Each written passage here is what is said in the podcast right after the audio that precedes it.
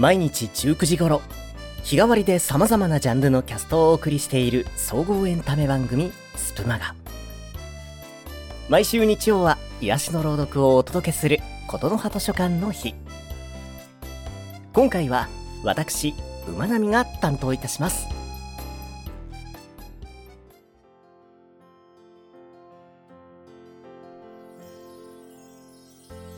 皆様こんばんは。5月も終盤。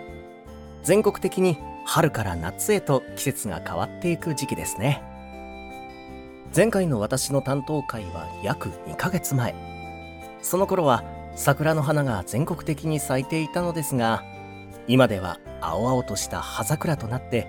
街では木々の緑色がたくさん目に飛び込んでくるようになりました。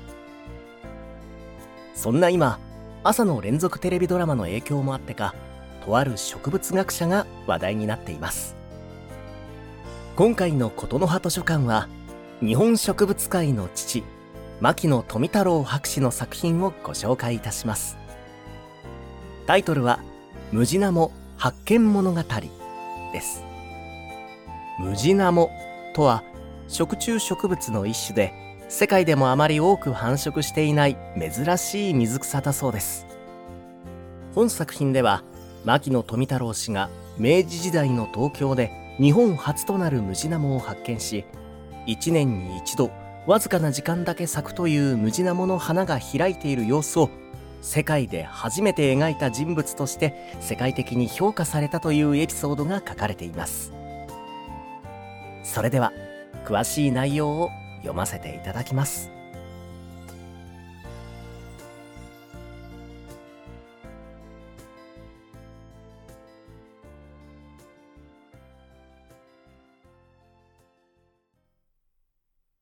ムジナモ発見物語。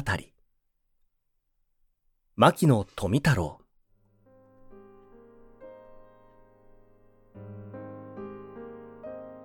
じっとしていて静かに王子を追回してみると次から次に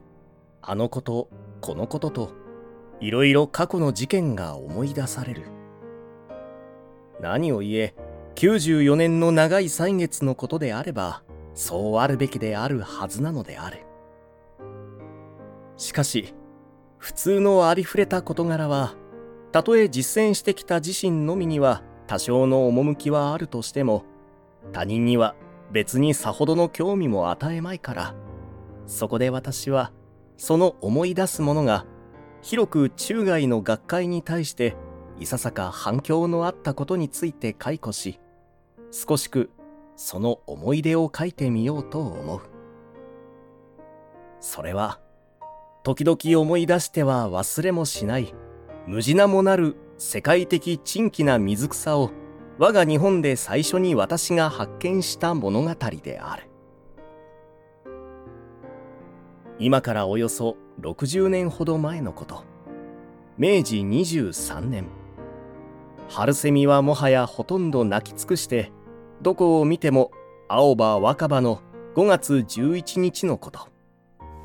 私は柳の実の標本を取らんがために一人で東京を東に隔たる三里ばかりの元の南葛飾郡の小岩村伊予田に赴いた。江戸川の土手内の田間に一つの用水池があった。この用水池は今はその跡形もなくなっている。この用水池の周囲に柳の木が茂っていてその小池を覆っていた。私はそこの柳の木に寄りかかってその枝を折りつつふと下の水面に目を投げた刹那異形なものが水中に浮遊しているではないか。はて何であろうか。早速これをすくい取ってみたら一向に見慣れぬ一つの水草であったので早々東京に戻ってすぐさま大学の植物学教室。当時のいわゆる青長屋に持ち行き同室の人々にこの沈物を見せたところ皆これは？と驚いてしまった。時の教授矢田部良吉博士がこの植物につき書物多分ダーウィンのインセクチブホラスプランツであったろうの中で何か思い当たることがあるとてその書物でその学名を探してくれたのでそこでそれが世界で有名なアルドロバンダ・ベンクローサであることが分かった。この植物は植物学上石持草科に属する著名な食虫植物でカスパリーやダーウィンなどによってつまびらかに研究されたものであった。しかしこの植物は世界にそうたくさんはなくただわずかに欧州の一部インドの一部豪州の一部にのみ知られていたが今回意外にも各我が日本で発見せられたのでここに新しく一つの産地が増えたわけだ。その後さらにシベリア東部の黒竜港の一部にもこれを産することが分かりついに世界の産地が飛び飛びに5カ所になった。日本では上記の小岩村での発見後それが利根川流域の地に産することが明らかとなりさらに大正14年1月20日に山城の小倉池でも見出された。この発見者は当時京都大学の学生だった三木茂博士であった。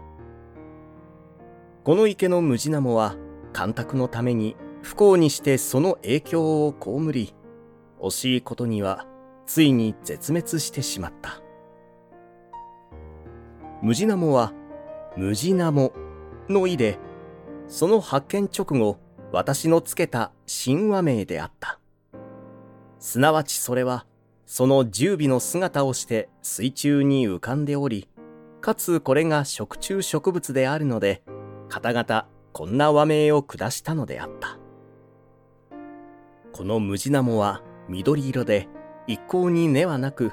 幾日となく水面近くに浮かんで横たわり誠に奇体な姿を呈している水草である。一筋の茎が中央にあってその周囲に幾層の斜幅状をなしてたくさんな葉がついているが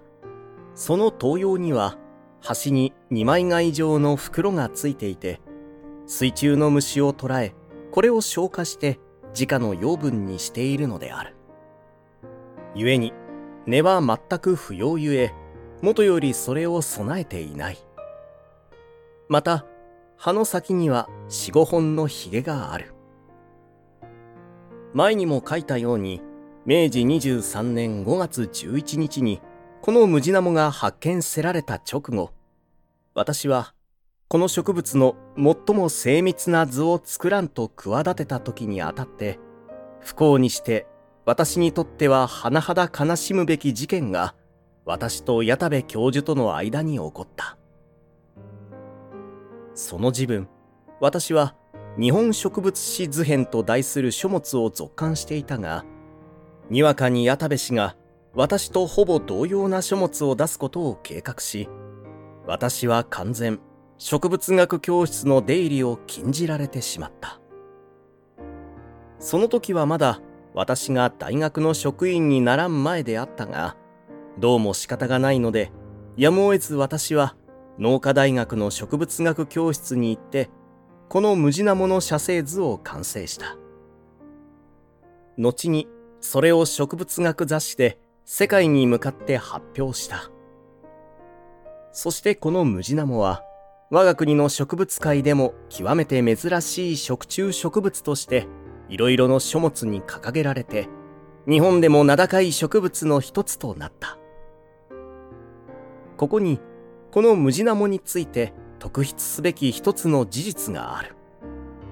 それは世界に向かって誇っても良い事柄である。すなわちそれはこの植物が日本において特に立派に花を開くことである。私はこれを明瞭にかつ詳細に私の写生図の中へ書き込んでおいた。どうした理由のものか、欧州、インド、豪州などのこのムジナモには、確かに花が出るには出るが、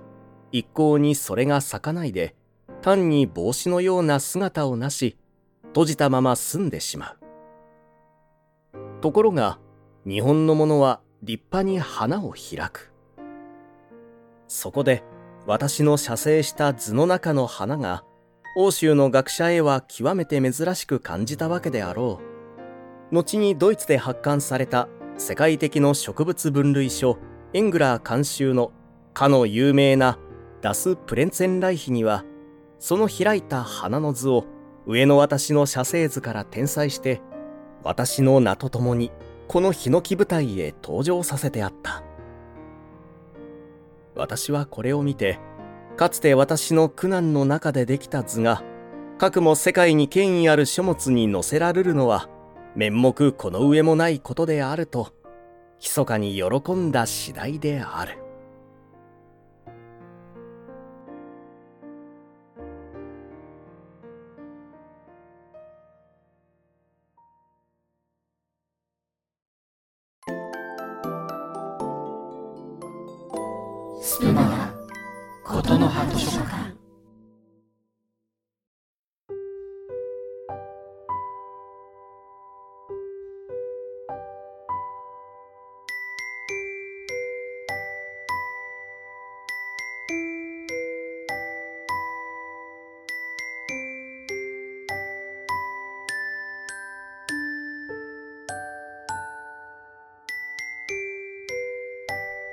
いかがでしたでしょうか？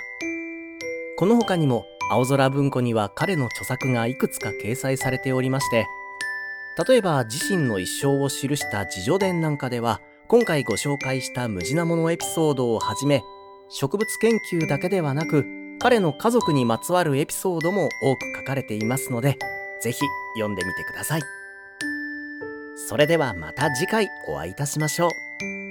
明日を頑張るあなたを。応援しております。さようなら。